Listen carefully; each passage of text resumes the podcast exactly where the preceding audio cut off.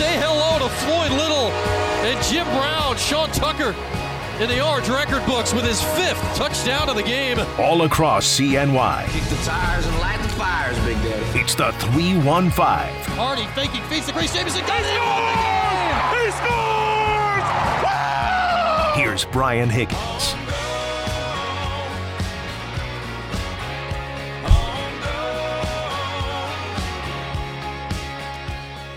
What up, everybody? Welcome in. I'm told this is the place to have a good time in the 315 here on a Wednesday afternoon. Working our way toward the weekend. Final dome football game of the season. Talk a little FSU. During the program today, Noles will be in Saturday night, 8 o'clock. Talk to someone that's trying to pick off a pass in his fourth straight game. How about Ja'Had Carter? He'll join us uh, coming up at uh, 3 o'clock. Tom Block from the Seminole Radio Network on the program today at 2.30. So we'll uh, get a little football for you here today. Big game in town tonight is soccer. ACC semifinals. Ian McIntyre earlier today named ACC Coach of the Year for the second time in his career. Congrats to Mac. It's still strange to me that he's a, a Coach Mac since we already had one of those, but, uh, you know, They've both worked out rather well, so no complaints on that. Uh, but soccer tonight, football Saturday, women's soup's back in action tomorrow. Men's soup's not back in action till next week, but we'll kind of hit on it all throughout our couple of hours uh, with you here today. And uh, news on Josh Allen's elbow, or no news on Josh Allen's elbow. Getting to that in about 15, 20 minutes or so. But, you know, last week as we get going here, we, we kind of hit on the idea of, well, what's the biggest uh, what's the biggest controversy you could have on a football team? Quarterback controversy. What's the controversy you could have on a basketball team? Well, which starter should be on the bench? Which reserve should be starting? And for the Orange, it stuck out that maybe that position where there'd be controversy would be the point guard spot. So here we are, a week later. Is there a quarterback controversy? Is there a point guard controversy? We decided we wanted one and we didn't want the other. One would be good, the other would be bad. If there was a quarterback controversy, it was likely because Carlos Del Rio Wilson went to Pittsburgh last weekend and played great. If there was a point guard controversy, it was likely because Judah Mintz stunk it up in the opener. Well, um, the opposite of those two things happened. Carlos Del Rio Wilson did not create a quarterback controversy last weekend down in Pittsburgh. And while Symir Torrence was excellent on Monday night in the opener for the Orange, uh, Judah Mintz did not exactly create a point guard controversy with poor play. So, so much for all that. But it, it does leave it open to okay, now how do the Orange respond to what has happened in the opposite of the two things we thought had at least the potential to happen a, a, week ago, where it was set up for Carlos Del Rio Wilson to go down to Pittsburgh last week and have a good game and say, okay, well, this guy's playing well. Not that Garrett Shrader shouldn't be the starter, but, you know, let him heal up a little bit.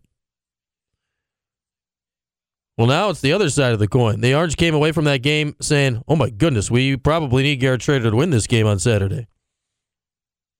So here you are now, midway through the week after. Is he healthy enough? Or can, in week two of him starting, can you get Carlos Del Rio Wilson ready enough to play against Florida State this Saturday to win a, game and stop what would become a three game slide without him? So it's rare to say this. The, the saying is what? If you got two quarterbacks, you don't have any? Well, the Orange have one. They got Garrett Shrader. We know that. They were hoping to say we got two. They were hoping for a quarterback controversy. It's rare that that would have been a positive thing. Whoever say yes, we've got a quarterback controversy. The season is saved. And that's what the Orange were rooting for last week. If Carlos had played well enough to say, huh, well, who needs Garrett Shrader? We got Carlos." Then you might have gone down to Pittsburgh. You might have won that game. You might have ended the three game losing streak before it even got that far. You might be sitting here at seven and two with hopes renewed for the back half of the schedule. Now, with three games remaining, oh boy. Can you win a game with your backup quarterback? That has not been the case. We detailed that a couple weeks ago how miserable the Orange are when they are starting quarterbacks they do not intend to start. Add in that loss last week. It's something like in the last decade when you take out, you know, the main backups that were in line to play and in line to start and that were in there not because of injury or a guy like Eric Dungey that got his job because of injury. But come on, is Eric Dungey? Like the Orange are now three and twenty-four in the last decade when they're starting a quarterback that they didn't plan to at this stage of the season because of injury. November has not been kind to Dino Babers, to Scott Shafer, to whomever over the course of the last decade. Whomever. They're the only two. But it's not been kind to either. And we'll see how it goes this week. Can Garrett Shrader get healthy enough by Saturday to go out there and start? I have no idea. No idea. Is he healthy enough to go out there this morning and practice? Legit. No idea. We'll see how it goes. On the other side of it is here in November. Do you want a point guard controversy? You really don't. And the Orange ended up, at least through game one, without one for the best of possible reasons. Both of your point guards, Judah Mintz and Symir Torrence, played well. And on top of that, and maybe even more important than that, what we saw in the opener in one game on Monday night is not only did they play well apart, they played well together. With Symir only playing the one, Joe Girard only playing the two, and Judah Mintz playing both. And we have seen, and again, very early, we've seen one game that counted, two games that didn't count, and results were not great in those two games, eye test wise. And the one game that did count looked pretty good. Looked much better than the other two, anyway, in my mind. But what we saw on Monday is ultimate flexibility when it comes to the guard positions. And again, we're not comparing the start to what happened in these seasons. But think of the years that the Orange had great guard flexibility. When you had, you know, the three or four guys and you could, and it was malleable enough, you could play them in whatever combination you wanted. The, the 2010 team that was Arinze's injury away from, in my mind, still winning the national title. You had Brandon Triche, Andy Rautins, and Scoop Jardine. And you could play them in any combo you wanted. I always say that team was the deepest seven man rotation ever because sometimes somehow they played seven, but everybody had a backup. Like that's kind of hard to do. Mintz being able to play the two with Symir gives Joe a backup without having to find somebody else. And it allows you a different way to allocate minutes so everyone's playing that needs to play, aka Symir, and not at the expense of your talented freshman Mintz. Or at the expense of Girard. It gives Girard a chance to get a breather so he doesn't have to play 39, 38 minutes a game. And then you think again two years later to 2012, it was uh, the same deal with Scoop and Triche still and Dion Waiters. They could play them in any combination. And Michael Carter Williams played a little uh, that year, but it was mainly the other three, and you could play them in any combination. When you have uh, a point, your point guard backup can only play the point guard, or starter can only play the point guard, and you can't slide them over in a meaningful way. The depth isn't as much. But I think we saw on Monday the idea of okay, and I think a lot of people are going to say this around here. They want Symir Torrence to play. We all want Symir Torrence to play. Local guy, personable, has a different skill set, played well at the end of last year, does things other people on the roster don't do. You want him on the floor. But a week, a week and a half ago, it felt like the only way that could happen was at the expense of Judah Mintz. And albeit one game in, it no longer feels that way. So we spent all of last week saying we're going to get a controversy. Is it going to be the quarterbacks? Is it going to be the point guards? We love a good controversy here on Sports Talk Radio. And we ended up with no controversies. So now we got to find another one. But um, we we ended up with that. Our next one is small forward. Who should start? Who should play? That I don't have a great answer for right now. Jim Boeheim was uh, whatever the uh, he was the opposite of complimentary to the people that played the small forward position on on Monday night. In uh, you look at Chris Bell, who made a three but did little else, and, and Justin Taylor, who took some incredibly difficult shots uh, for no apparent reason. We'll see how that shakes out uh, down the line. But in our time searching for controversy over the last week, we have sadly, unfortunately, and definitely unfortunately for the football team, found none. What we have found is answers, and maybe not the ones we wanted. We knew Garrett Shrader's the starting quarterback. If you didn't know it before, you darn sure know it now. And you darn sure know you got three guards now on the basketball team that can all play and can all help you win. One answer, unexpected maybe in a good way. The other answer, unexpected or not, unfortunately, in a way that did not help the Orange win last week. And again, as we hang here waiting and wondering, may hurt the Orange again this week. Because now it feels like it's not like you want Garrett Shrader back, you need him back. And that's a tricky thing when you've got a guy who's hurt. Because you may need him back and he might be able to play, but he might not be able to play the way you need him to play. And that can lead you down a dangerous road. We'll see how it goes this Saturday against Florida State. And we'll talk to Tom Block from the uh, Seminole Radio Network coming up at 2:30. And I'm sure he'll tell us the Noles the Noles are playing well right now. I get it. Miami has been weird and bad in all unexpected ways this year, but Florida State took them and smacked them silly last Saturday. When have you ever seen Florida State and Miami 45 to 3? That game spent a decade going wide right, wide left. 45 to 3? These are two teams with identical 6 and 3 records, and I wonder, some people were asking earlier today about you know order of operations in the schedule. Would you like six and three if it happened in a different order, or if you played some of the teams now you played early, would it go differently? If you played Louisville now instead of then, Coach Babers kind of mentioned that the other way on Monday. Well, we finally got Louisville. He didn't name them, but we know what he was talking about. Finally got Louisville early in the season, and look what happened. Lost to him late all these years when Syracuse is hurt. Got him early and beat him around. We may be asking it the other way after Saturday. Or after last week, had the Orange gotten Pitt or Florida State in week one, what would have happened? Think you like Syracuse's chances in both those games. You didn't. We saw what happened with Pitt. We'll see what happens here with Florida State this week. Unfortunately, it is trending negatively for Syracuse and how things might go on Saturday. Noles, I believe, are six and a half point favorites now for whatever that means and how it'll play out on the field. Again, must win? Yes and no. Bowl game? No. Good bowl game? Yes.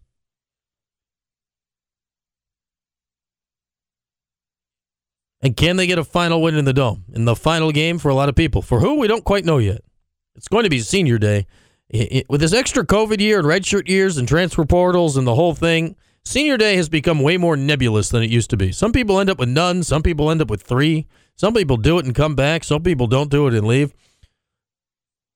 Who's staying? Who's going? Who's walking? Who's not? Who knows? Do they know yet? I don't even know. Used to be you did four years, you brought the flowers out to mom and dad, and that was that. Now you do three years, four years, five years, six years, seven years. You're in, you're out, you're here, you're there. I don't know what's going to happen on Saturday. But for some people, it will be their last time playing in the dome. And that matters. And they'll be saluted after the game with their walk around the dome late night.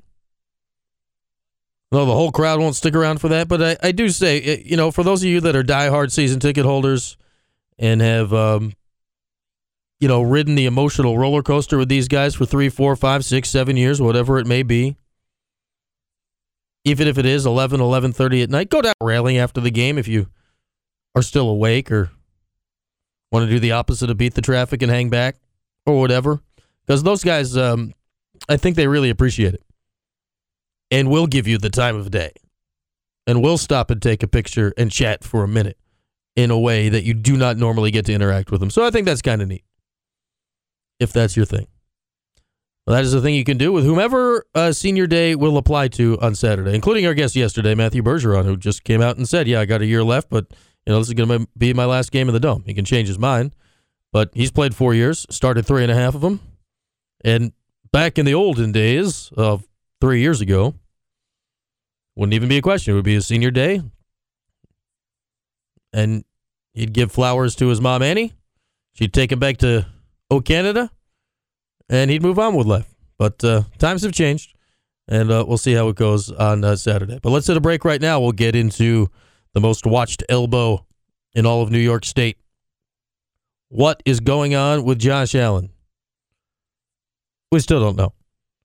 But we'll tell you what they've said about us not knowing when we come back. And we'll talk FSU football with Tom Block coming up at 2.30 and dive a little bit deeper into the recent history of this Syracuse and Florida State series when we get toward the end of the hour. We'll take a break now, come back with more here in the 315 on QSportsTalk.com and ESPN Radio.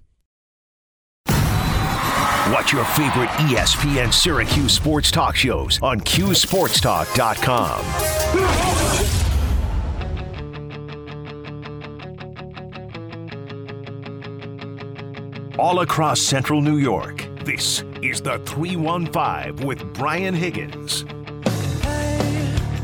This is the 315. Who's having fun yet? Rolling along here. We'll get back to the football game Saturday in the Dome in a moment. Tom Block from the Florida State radio broadcast will join us in less than 10 minutes to talk about the the Noles. They feel like they're hotter than they are.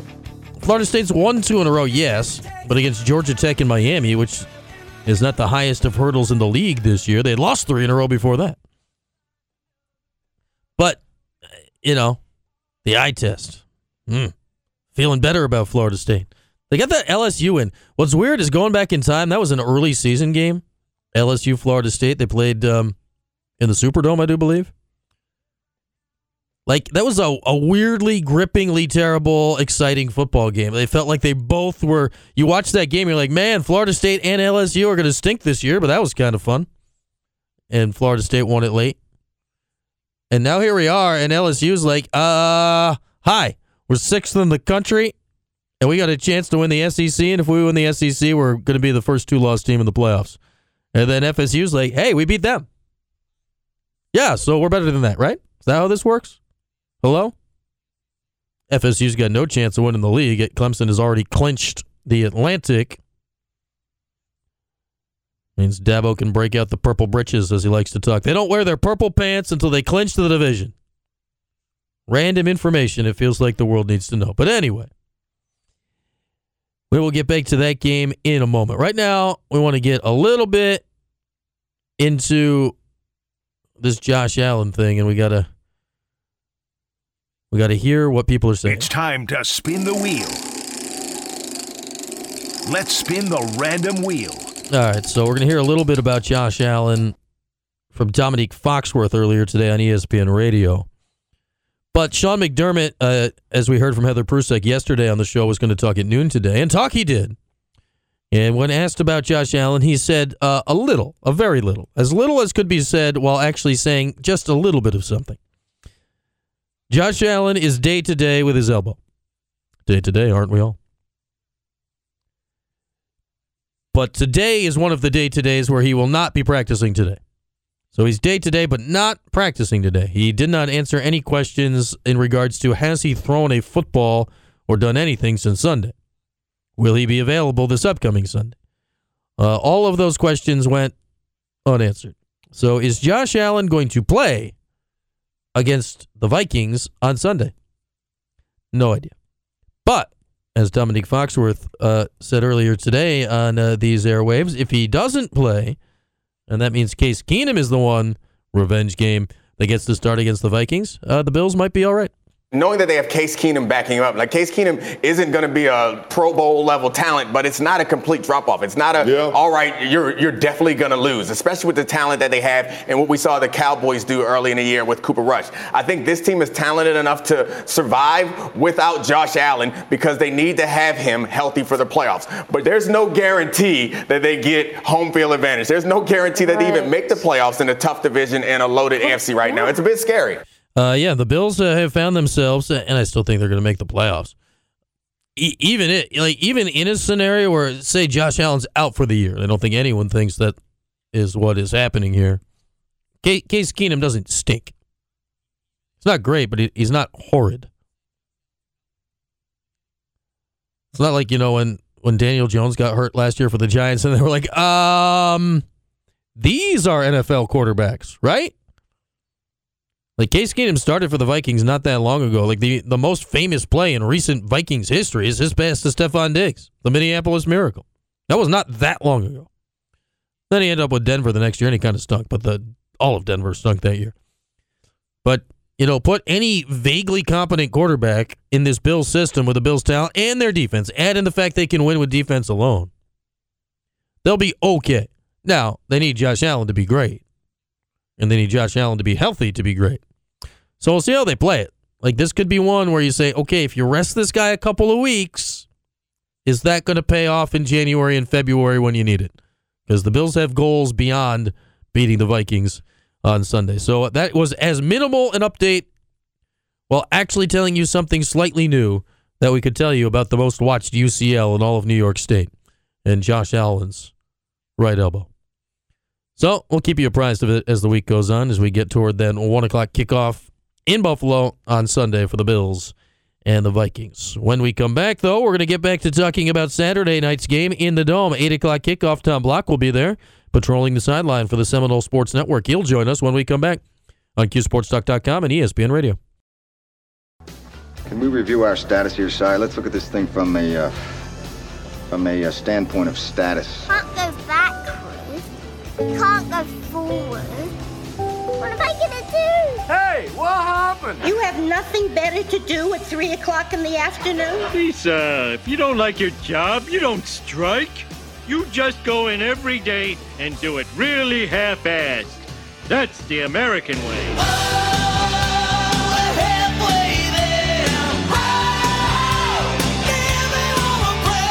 This is a great day. A really great day. All across CNY. It's the 315 with Brian Higgins. Halfway home, here's what's happened so far. All right, what have we done so far? Well, we, we uh, last week decided there was either going to be a quarterback controversy or a point guard controversy. And it turned out there wasn't either. So that was kind of a buzzkill. But we dissected that. Judah Mintz playing well. Carlos Del Rio Wilson not as much. So the, the controversies did not materialize in the way they might have after last week. We talked to Tom Block of the Seminole Sports Network. Florida State trending up. Rushing game good. Orange rush defense last three weeks. Spotty. Improved a bit at Pittsburgh. Still could not get off the field on third down. We'll see how that plays out next week. And is Florida State back? Not quite, but they are trending in the right direction. Update to our guest list for the day. We were waiting on confirmation, but Andrew Siciliano of NFL Network, and he does the uh, DirecTV version of the Red Zone channel, will be joining us at 3.15, 12.15 local time for him as he is out in sunny Los Angeles. I presume it's sunny. It's always sunny there. So Andrew at 3.15 today, next segment. So before that, we got to uh, get back into Orange football today. We always run the two-minute drill. This week, we're going to do it with uh, Ja'Had Carter. What, uh, what a little stretch Ja'Had has been on. Three interceptions in the last three games, plus the fumble return for the touchdown at, at Clemson. He is playing like he said his moments in his Syracuse career. I'd say the last month, this is without question, even setting aside the turnovers, but obviously that plays a part. Without question, the best stretch of football uh, Ja'Had has ever played in an orange uniform, and because of that, we had to chat with him and we had to run the two minute drill. It's time for the two minute drill. The clock starts now. Ja'Had, are, are you prepared for the, the nonsense I'm about to throw at you? yes, sir. All right, so we got two minutes on the clock. Here we go. Clock is running. Coach Baber said this on Monday that you are playing with a new level of focus and concentration. How have you gained that midway through the season? Um, you know, just being myself. You know, I'm healthy. You know, just able to just give it my all. You're from Virginia, Richmond area. There's some great high school football down there. What, what legends do you prefer? Michael Vick, Allen Iverson? What, what are the old stories you hear down there? Um, you know, Michael Vick and Allen Iverson, you know, they're from like Virginia Beach area. So, I mean, but those guys, you know, are great guys. So, I mean, just, yeah, definitely those guys. You got a Richmond guy that pops out? Um, it's a lot of them, you know, like Macho Harris, and that was a little bit before my time. You know, I'm a little, you know, younger guy. You know, it's more like new age guys, you know, Greg Dortch, Kayvon Wallace, you know, guys like that. All right, uh, interception, three straight games. What, what, what's going on that you're finding the ball like this? Um, you know, just able to see the game a little better. Um, just going out there and being myself. All right, you're a clothes guy. What is your favorite piece of clothing in your closet? Um, it's a couple brands, you know, back home, um, black-owned businesses that I wear. Um, G Code Apparel. Um, you got Exotic Creations. It's just a whole lot of them. Do you make a point to seek out stuff like that? Um, definitely. You know, always to support, you know, my brothers and you know, like sisters. Just always to support them and you know, expand their business. All right, what's the difference of you know six and three the way you got there? It's six and zero, and now losing three in a row. To had you maybe gotten here in a, a different order, so it, it wasn't two streaks like you've run through. Yeah, so the 6 and 0, you know, it was great. You know, all laugh and joy. You know, three straight losses, that's not something that we want, but, you know, we got to get back over, over for these last three games on that win side of the column for sure. Who would be a dream guest for the Mob podcast? Oh, Jalen Ramsey. Ooh, Jalen Ramsey. Okay. that, now he played for the school you're going against this week. is that, is that problematic at all? no, no, yeah, I know, but that's, you know, one of my favorite guys. All right, maybe he could give you some tips on the Noles. So, what is it? With, what is it with the Noles this week? You guys saw Jordan Travis last year. You know the deal. How tough is it to stop this guy? Um, you know, he's a running quarterback. You know, we played a few, you know, Malik Cunningham, like guys like that. So, you know, tame his legs, you know, make him do other things, and we should be good. All right, Ja'Had, you have survived the two-minute drill. Thank you. Ja'Had Carter running the two minute drill. Appreciate that as always. Tame his legs. That's a great um That's a great turn of phrase by Ja'Had. I've never heard it quite put that way for how you want to slow down a running quarterback. We got to tame his legs. I like it. I like it from Ja'Had. Though, you know, we, we talked to Ja'Had. He's got the Mob podcast, him and Caleb Okechukwu and Marlowe Wax. They've all been good at the teases and all this stuff and, you know, teasing the guests. I don't know if the number one guy you, can have on the show, I don't know if you can say that in FSU week, that the number one guy you want to talk to is one of the best recent players for the school you're about to play. I'm not sure about that. That that didn't hit me quite right. Jalen Ramsey. I mean, the dude can play now. Maybe a different week. Dream guest, but not this week. Who can hook that up? Who can get Ja'Had, Jalen Ramsey for the Mob podcast? Who's got who's got pull? Who's got pull? Maybe our next guest has pull. Andrew Siciliano's out there. He is the uh, the pregame uh, announcer for the Rams. He does the Rams uh, TV, I believe, on the in the preseason, not pregame, preseason is what I meant to say. Maybe Andrew Siciliano can hook up Ja'Had Carter with Jalen Ramsey. People helping people. Who knows? Just thinking out loud. But Ja'Had's been on a, a run here. Three straight games with an INT, the last guy uh, to do that. Uh, you know, I was wondering, maybe nobody's ever done that in Syracuse history, but then I say, well, I got to check one guy. How about Andre Cisco's freshman season? He had a few interceptions that year. Remember, he had all those early in the year. He went one in the opener, two in the second game. He took week three off and then had an interception week four. I said, oh, maybe he didn't. And then I looked down about five more rows on the schedule. He actually did it in the last three games of the regular season. He had uh, three consecutive games of the pick. So uh, Ja'Had, three straight games with an interception, equaling what current Jacksonville Jaguar starting safety Andre Cisco did back in 2018. And if you're an orange safety and you're putting yourself in the company of one Andre Cisco, that is a pretty darn good place to be. We'll see if uh, Ja'Had and the mob can keep up their strong play this week against Florida State. Take a break now. We'll turn our attention to the NFL, the National Football League. Games closer than they have been in literally 50 years this year across the league. And weird, weird stuff happening in Indianapolis. The Giants, we got to be happy for the Giants. At Josh Allen's elbow, all eyes on his ligaments. Our next guest, Andrew Siciliano, will dive into all that with him of the NFL Network. We'll talk to Andrew when we come back here today at QSportsTalk.com and ESPN Radio.